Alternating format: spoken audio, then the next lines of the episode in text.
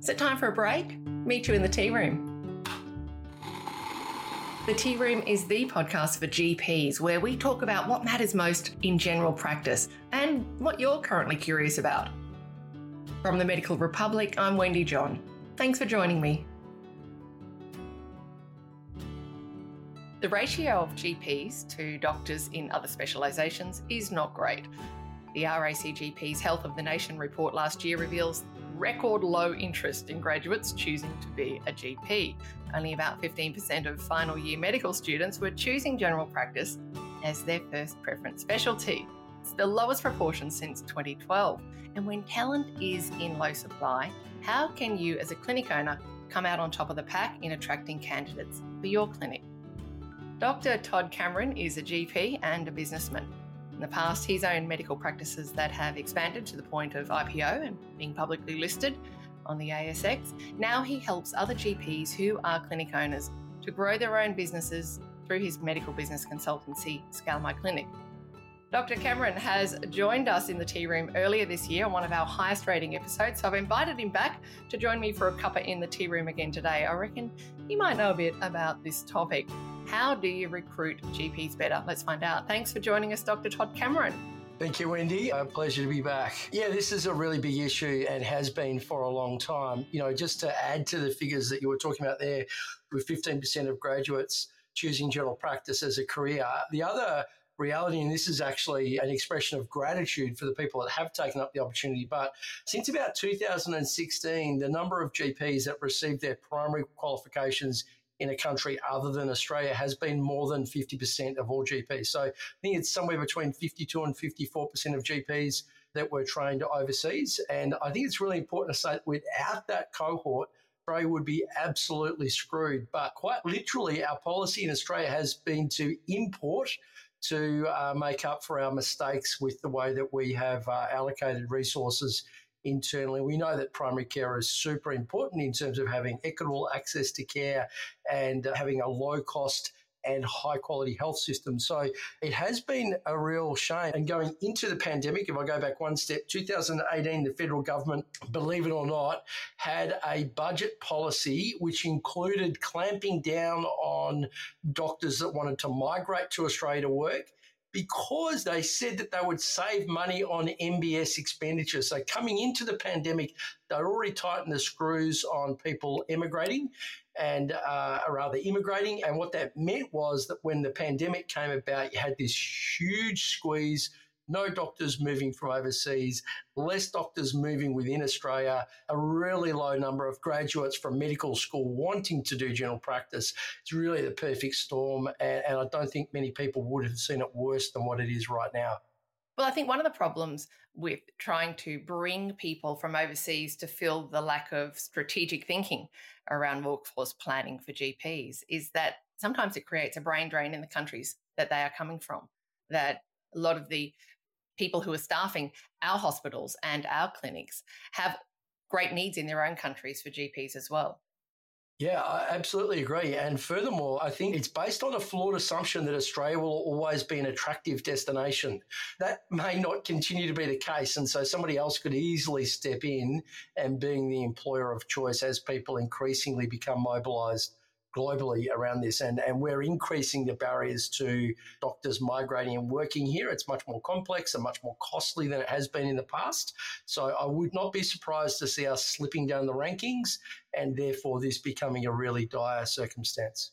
What are some of the drivers for GPs to move to a new job or stay in their current role? So that's kind of the background around this whole recruitment landscape.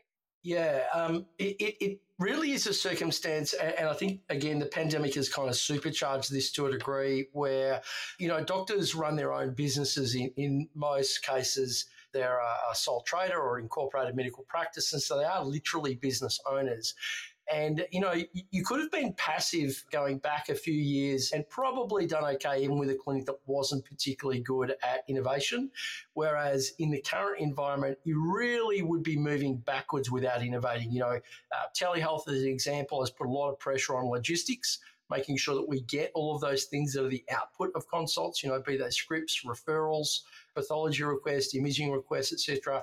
They need to get to the right destination and to the patient. Certificates, work cover, Centrelink, all that stuff needs to get to the right destination. So if you weren't focusing on innovation, doctors will find that they're doing an increasing amount of unpaid administrative work that really they've been paying others to do. And so there's probably a sense of frustration building up in some places where clinics are a bit passive, not doing all the work that they promised or said they would do. They're not doing anything in the way of marketing to recruit the right patients or new patients. And particularly this big move away from bulk billing to private billing is going to mean that your practice has to stand out as a premium environment for you as an individual doctor to stand out as a premium.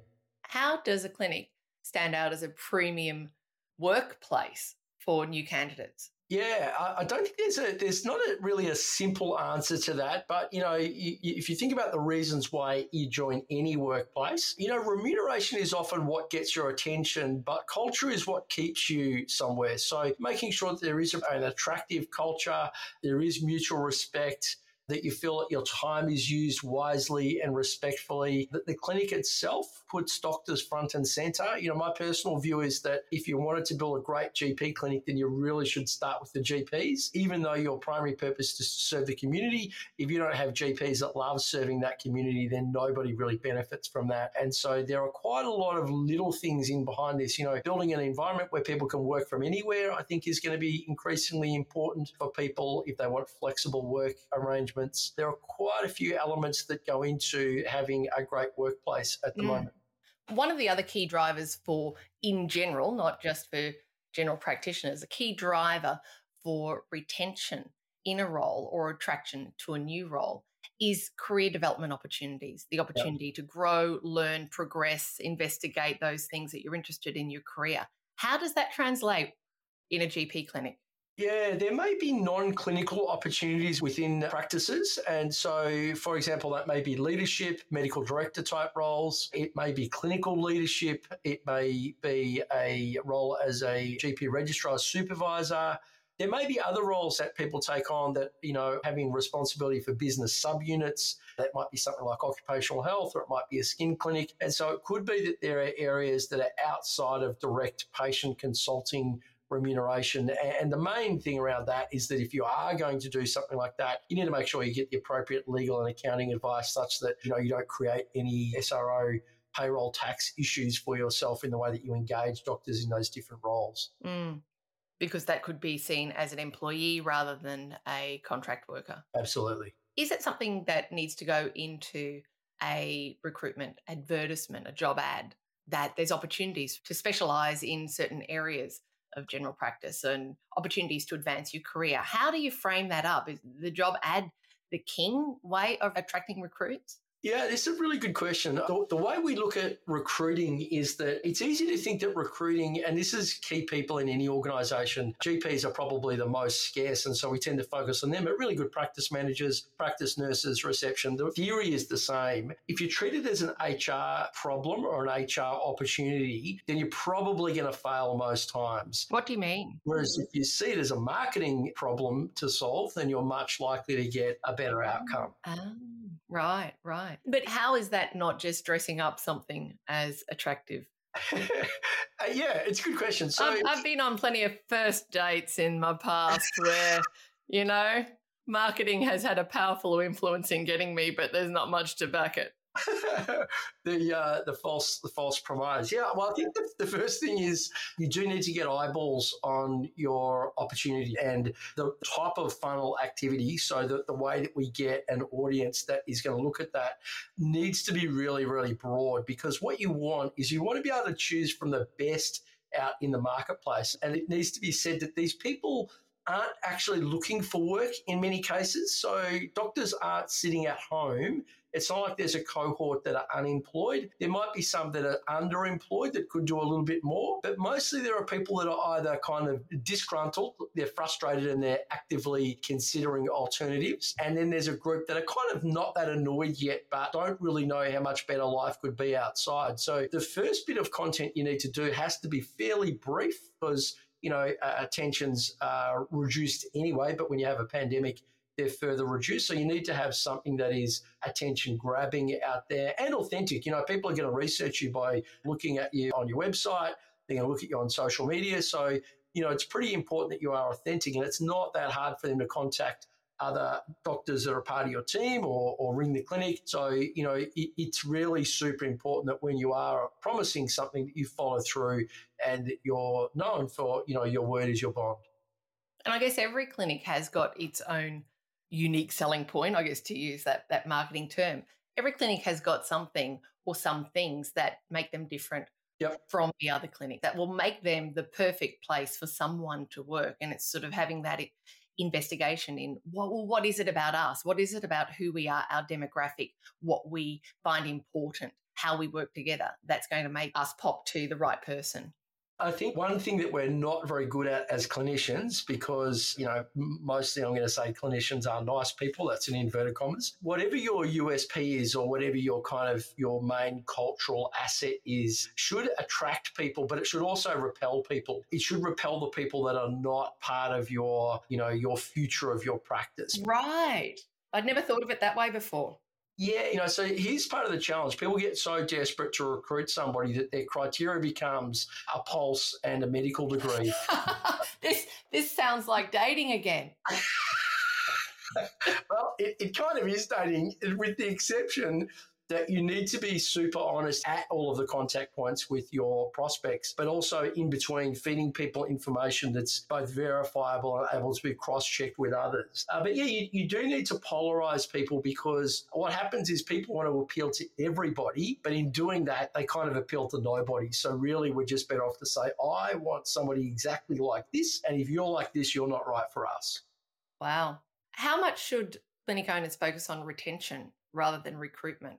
Well, you know, if you're not focusing on retention, you know, that's like trying to fill a bucket up that's got more holes drilled in it than you're pouring water in the top. So it's super, super important to get your retention right. And again, those new doctors are going to talk to your existing doctors, if not before they start, certainly after they start. So it's a super costly exercise to have people come in, join, and then leave. You know, we really want to avoid that if at all possible. But unfortunately, it is part of, you know, life in business that there is turnover of people, and you know, a certain amount of turnover is healthy, I think. Yeah, it is. And it's also possibly another podcast topic down the track later in the year, because that is, like you say, if there's a hole in the bucket, you're putting all your time and energy into recruiting all the time rather than working out what it is to have a bit better retention.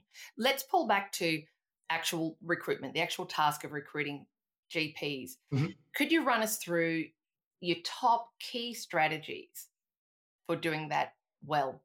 So we did some work on this and experimented with recruitment funnel in Project X, and it took a lot of iterations to get this to a point where I'd say it's right, and it was 22 steps. Sorry, what was Project X? Project X is a group that we, so Scale My Clinic is the group that Satch and I set up, but Project X is the name of the group coaching that we put together. So when members join us, they actually join Project X. So we work with some members in there to build this recruiting funnel, and it sounds complex because there are 22 pieces to it, but essentially it comes down to a funnel. So you've got top of funnel activity, which is really organic marketing and paid marketing, and that's really about getting people's eyes on the opportunity and having a really, really nice, neat way of articulating what the opportunity is for them and who it is you're looking for and not for. And we can do that through this sort of, broadly speaking, three ways of doing content. There's short form and long form written, and then there's a short video. So the video should be 60 to 90 seconds at most, and you can put GIFs in there and things like that for your organic content. You want to have some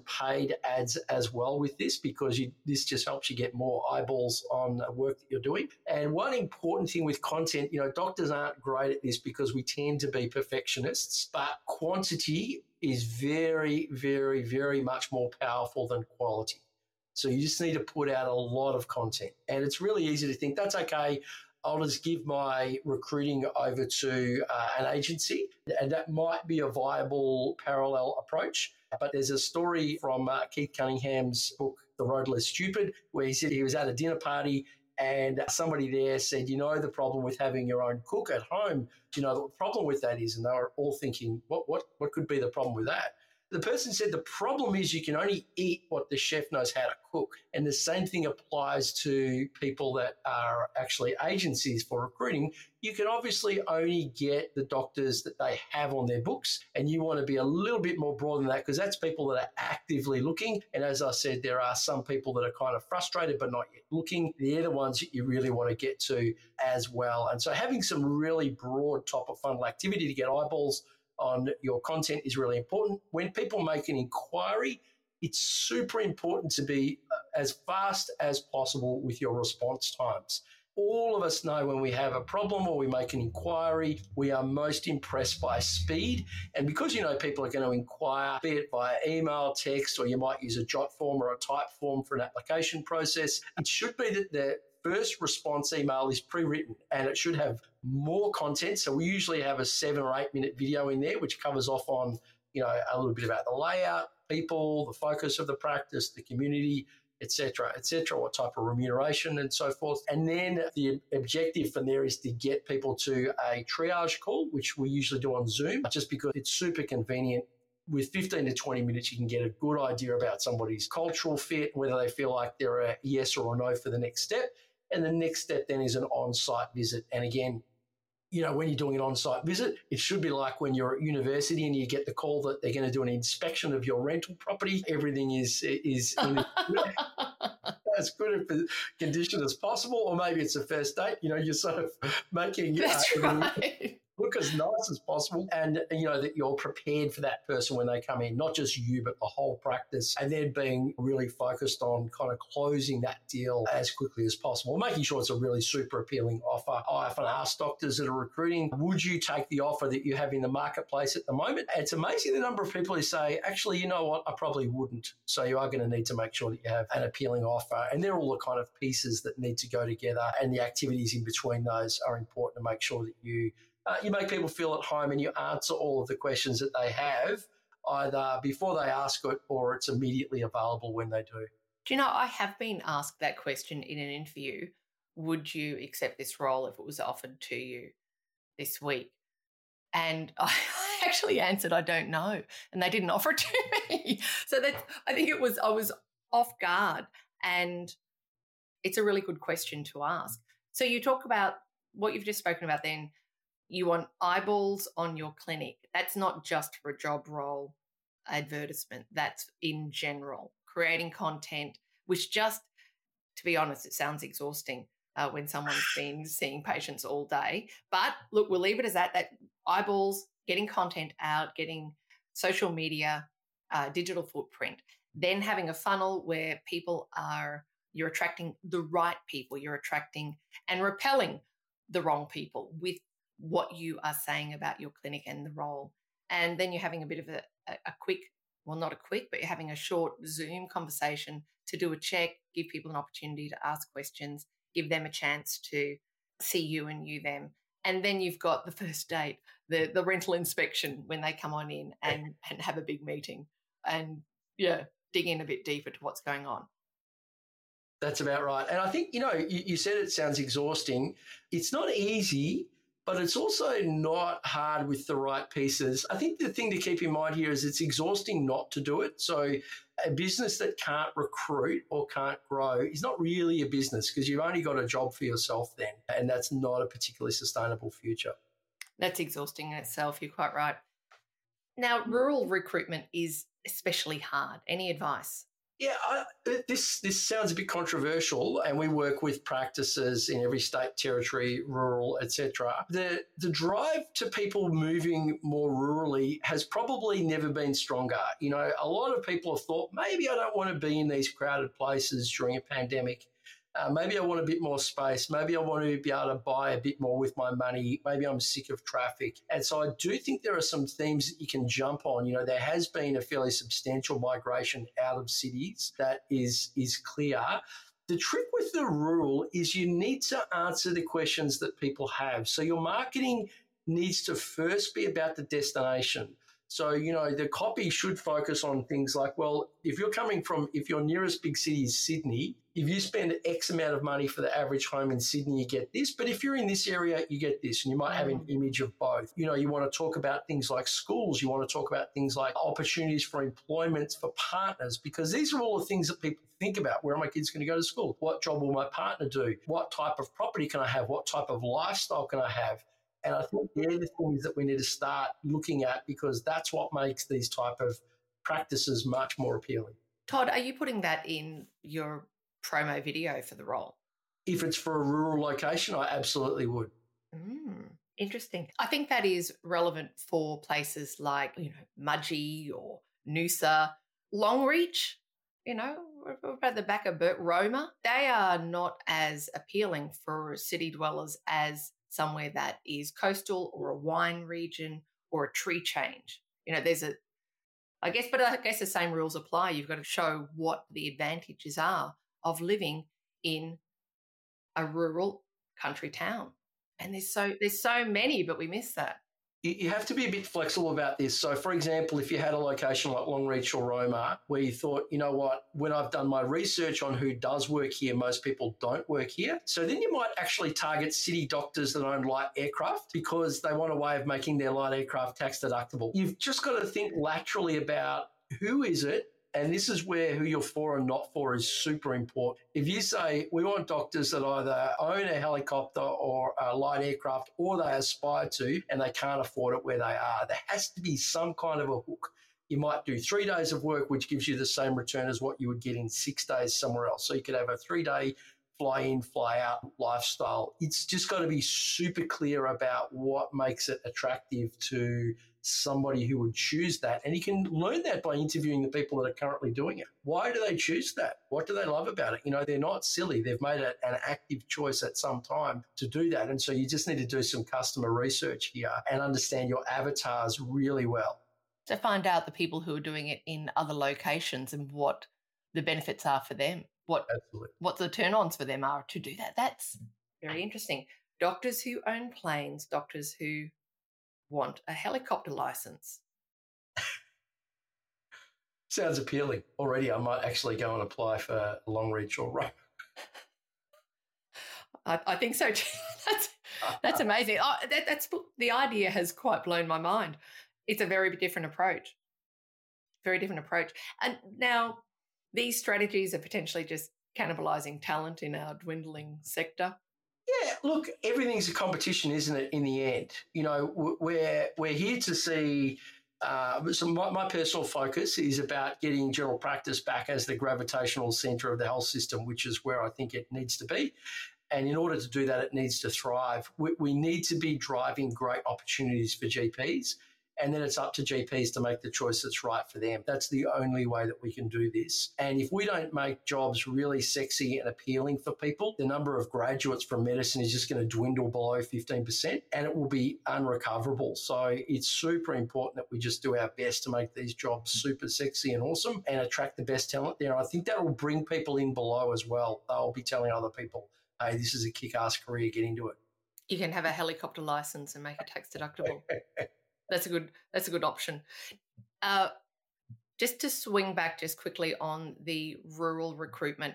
So a lot of doctors might wish to work rurally, but to buy or run a general practice is becoming less and less attractive. You know, the AMA have stated that quite clearly. And I think the National Rural Health Alliance was looking at offering rural GP salaried roles by amalgamating local primary and allied healthcare services and, you know, trying to push to cut red tape so that GPs can work in local rural hospitals as well as their own clinic a bit more easily, you know, non-restrictive credentialing.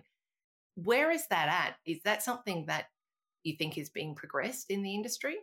I think there's kind of two levels with this. There's a local tactical level, and then there's a more strategic high-level approach to it. I think this is where people that are advertising locally, you know, they understand where things are at. But it can be really easy to fall into the if-when trap. So if this comes across the line, I'll do some marketing and advertising. You just need to be doing that all the time. And as you said, it does require a commitment. The thing that wins in business is consistency, just as in sport or in life. And so you just have to regularly show up as talking about, your community, the reasons why people might want to come and join you. And then part of those other conversations might be where you see these other opportunities might come up. But until they're kind of locked and loaded, they don't exist. The theoretical stuff, you can wait forever for people to land a solution that sounds like it's going to work, and it still needs to be tested in the real world anyway. Mm. Any final advice on doing recruitment of GPs better? Don't give up on it. I think, in order to, so copywriting is a part of this. In order to write copy, you need to protect time, and you need to have time that you are not distracted. So, just make sure that you do organise some time to get these thoughts out and be creative. I think the other thing is you need to just fall in love with this part of your job a little bit. You can't be a business owner and not be up for recruiting people. It's just anathema to say that doesn't interest me. You're really just a self-employed person there. Thanks so much for joining us today, Todd. Really appreciate your time. Pleasure, Wendy. Thank you for having me back on. That was Dr. Todd Cameron, co-founder of Scale My Clinic. I'm Wendy John. Thanks for joining me in the Tea Room. If you've enjoyed this episode, you can search for us on your favourite podcast player and subscribe. Leave us a review if you like. If you have any news tips or want to chat, you can email me at wendy@medicalrepublic.com.au. The Tea Room is a production from the journalists at the Medical Republic. Visit us at medicalrepublic.com.au to keep up to date with all the latest news and views in general practice. And while you're there, make sure you subscribe to our newsletter. We love to keep you informed. Thanks for tuning in.